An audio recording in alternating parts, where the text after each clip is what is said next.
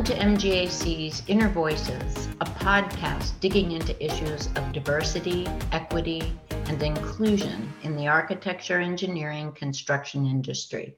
Brought to you by MGAC.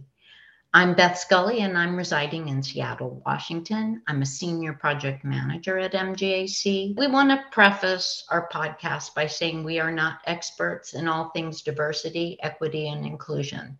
I can speak to my lived experience and do my best to help our guests share their experiences as well. Our goal is not to be experts on diversity, but rather we want to share our stories and figure out how together we can create better outcomes for all of us in the AEC industry and beyond. Today, I have the great pleasure of talking with Samuel Hakima, I've had the pleasure of chatting with Samuel prior, but Samuel, can you tell our listening audience a bit more about yourself, beginning with your position, the location, your time at MGAC, and uh, just your professional background and time in our industry? Yes, thanks, Beth. I'm a senior project manager with Toronto MGAC office and I've been with MGAC since late 2013. Prior to MGAC, I've worked uh, in various roles as a manager, contract administrator, and earlier in my career in technical aspects of commercial, industrial, and residential architecture. I've been with the industry for about 24 years, uh, 12 of which has been solely dedicated to project management and owner representation. Years of experience and uh, a lot of variety there for you, Samuel. Yes. Yeah. So, Samuel, I know because we've chatted that you were not born and raised in North America. How would you describe the discrimination you felt in your early years in life? That's correct, Beth. I was born in Tehran, uh, which is a city, the capital city in Iran. I spent a good chunk of my life, early years of my life, growing up in Iran with my family. And at some point, we decided to immigrate to Canada. Most older Americans and Canadians may remember back in uh, 1979, Iranian monarchy was overthrown by the Islamic Revolution, uh, which led to a whole bunch of other events uh, throughout the history. Well, soon after that, the regime started changing its revolutionary message and leaning heavily on implementing Islamic views into its policies and rules. My dad at that time was an Air Force officer, and given the close ties that the Iranian Air Force had with the US and former Shah of Iran, they were automatically viewed as kind of an anti Islamic revolution group. So, as the government continues to track down the pro monarchy folks in the country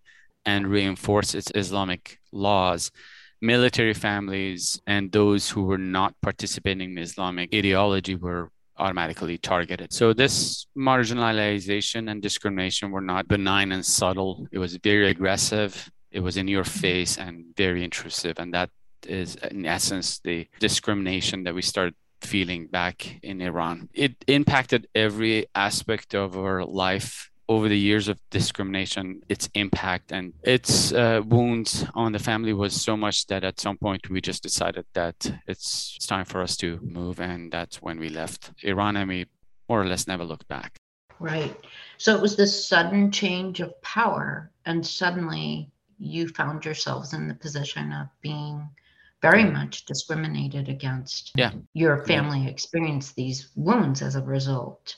And I'm wondering, can you reference for us and, and share how old you were at that time and how that shaped your view of discrimination? I was young. I was around seven, eight years old, and kind of a theoretic country and ideology that it was becoming.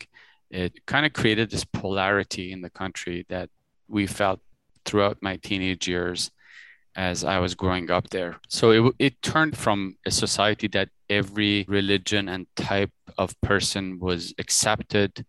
Uh, it turned into a two tier society where now you had a group that was pro Islamic and then pretty much everybody else. So the pro government ideology was something that was preached and talked and observed.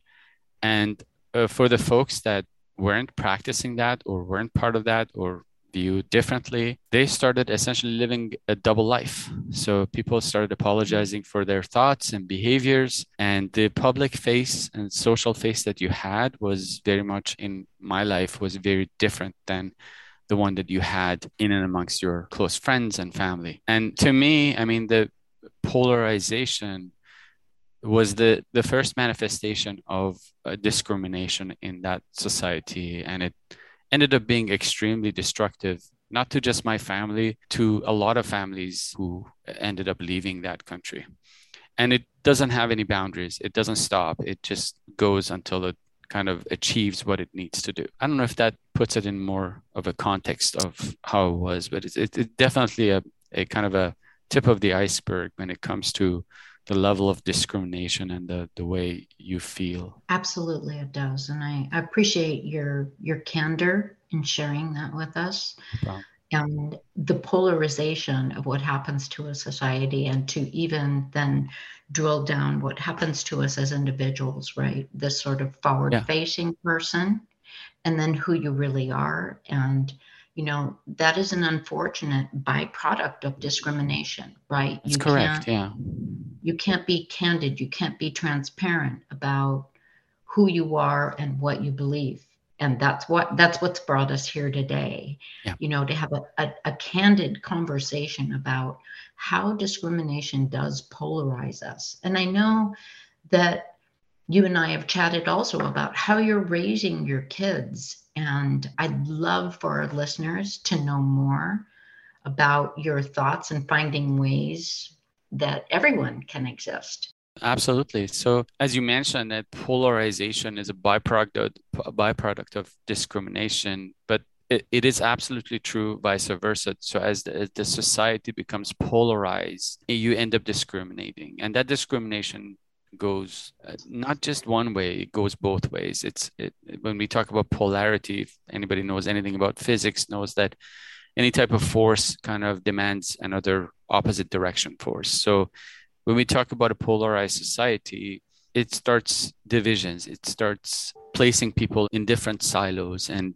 when when that happens it's when you feel like you're marginalized it, it feels like now different set of rules apply to you or don't apply to you you know, I have a 10 year old son. Uh, we often talk about, especially when we're driving somewhere, various mm. topics that we raise and talk. And racism, discrimination, acceptance, it comes up in many of those conversations. I can't separate myself from what I've experienced in the past growing up in Iran and how discrimination can be destructive. So, what I teach my son is that, you know, you have to have a strong sense of community and this is something that we're really good at in North America, in Canada, in US, is that people do really care about their city that they live in, the street that they grew up and played. That sense of community is strong, and it's one of the best qualities of North America, I think.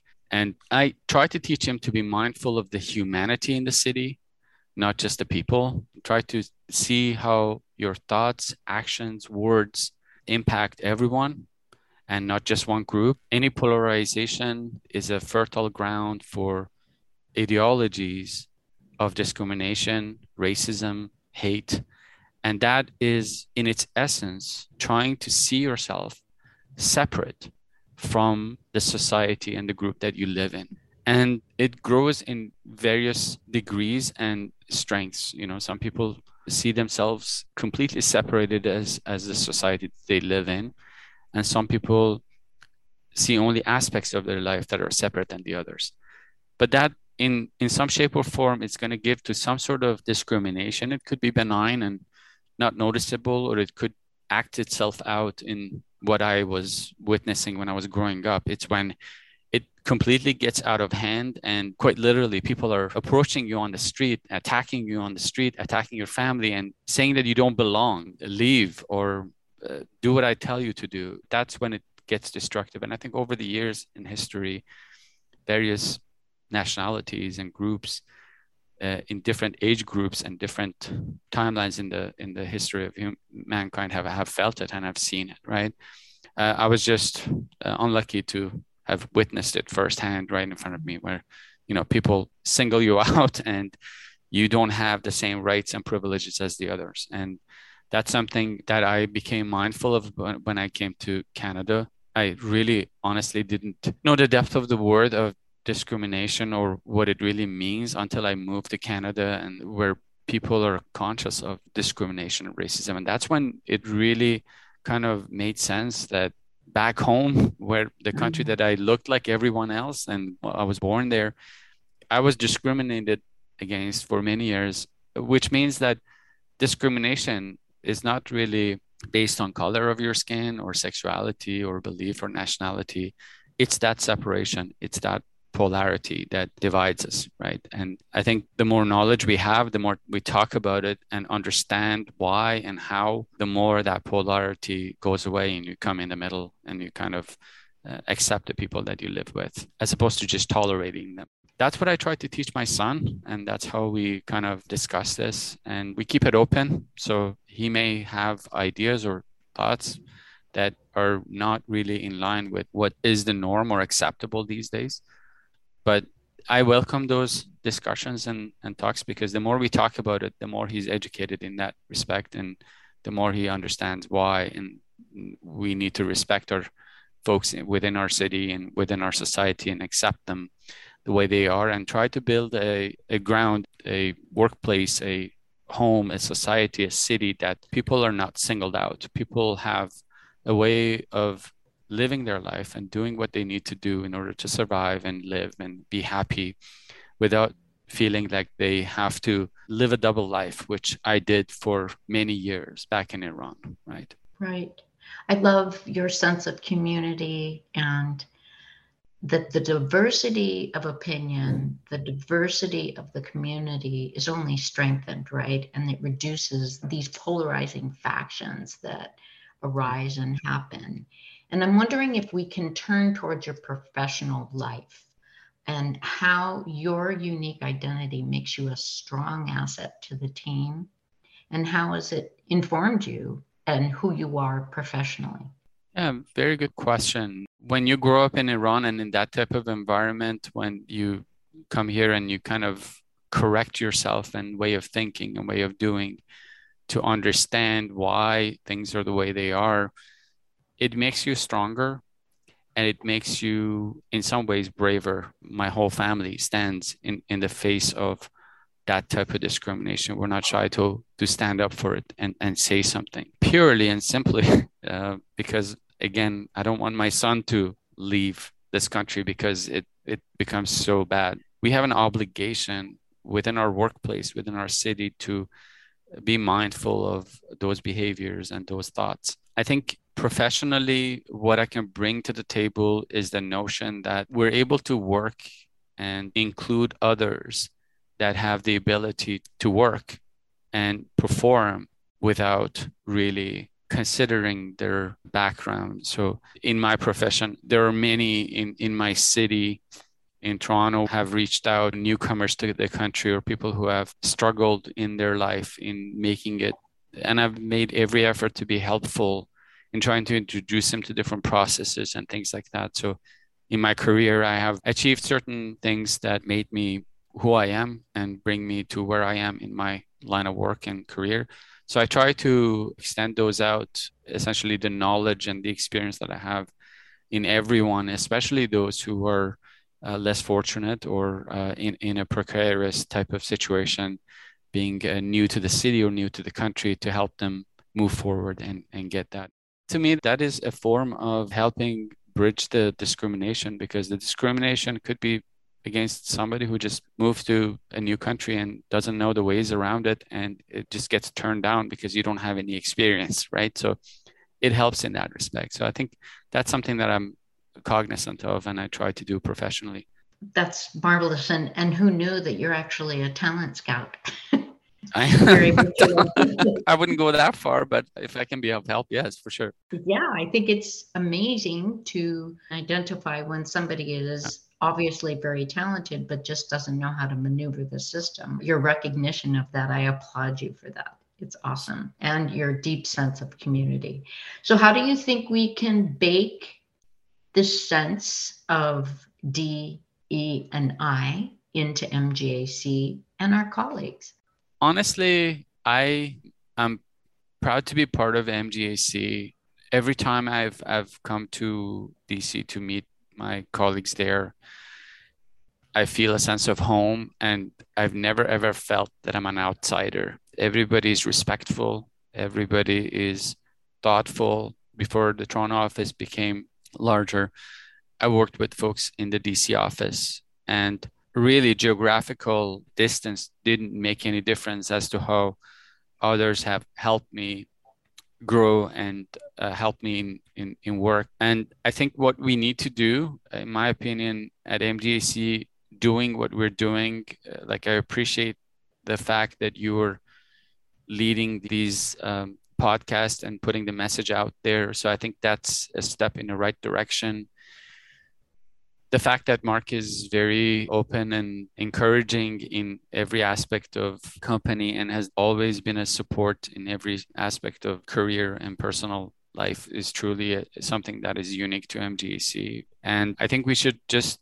look at continuous improvement, be mindful and open and have discussions about things that are important to our corporate culture, individual culture. And if somebody for any reason feels like they're marginalized, their voice doesn't get there, and they need to talk, I think we should have uh, the openness and uh, the ability to listen to them and try to see what the concerns are and how we can help to make our company a better company. Yeah. I think what we're agreeing upon here and certainly exploring is that sense of being an ally, yes, and being a colleague who is an ally. And what advice would you give to people if they are wondering, hey, am I an ally or how can I be a better ally for people who feel marginalized or excluded from community? What advice would you offer?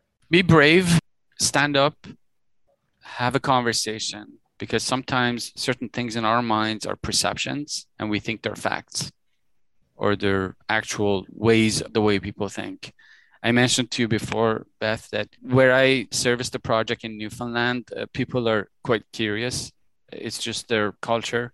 They ask a lot of questions, and sometimes that can come across as people are trying to put you in a box. So a lot of people that get offended or they feel threatened when somebody asks where you're from or they ask anything about your background. And I think just having that openness and being brave and having the discussion and not feeling shy about having those discussions is something that helps us in that respect. So I think my three words would be be brave, stand up to issues, and have a conversation.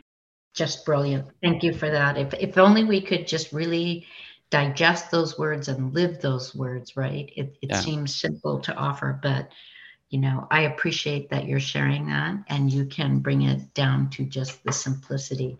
I'm amazed how quickly the time flies when we have these chats. Yeah. yeah. But I just want to close by asking if there's anything else you want to share and to offer my gratitude for your coming on to our podcast and participating with us. Appreciate you so much. Thank you for hosting it and thank you for tenaciously working at it and finding a time to do it, doing your job as well. So thank you for that. And yeah, I think I don't like anybody, whether you're black or white, gay or straight, to feel like they are separated. I think that's very important. And as a as a person of this society, this community, I want to make sure that everybody feels welcome. You know, North America offers a lot of opportunity to a lot of people, whether you're born here or not. And the fact that we're able to talk about it and the, the fact that we're able to actually bring it to the surface and make changes should be something that we put front and center in every aspect of our life uh, and make constructive changes that is welcoming to all not just one group but every group and be always mindful of the polarities that we create when we talk about something and we go too far in one direction so that's something that i'm going to keep in my mind and uh, again thanks for hosting this Thank you so much, Sam. No problem. Appreciate you. And with that, we will close off our podcast today. And we hope that you enjoy listening to Samuel and his journey.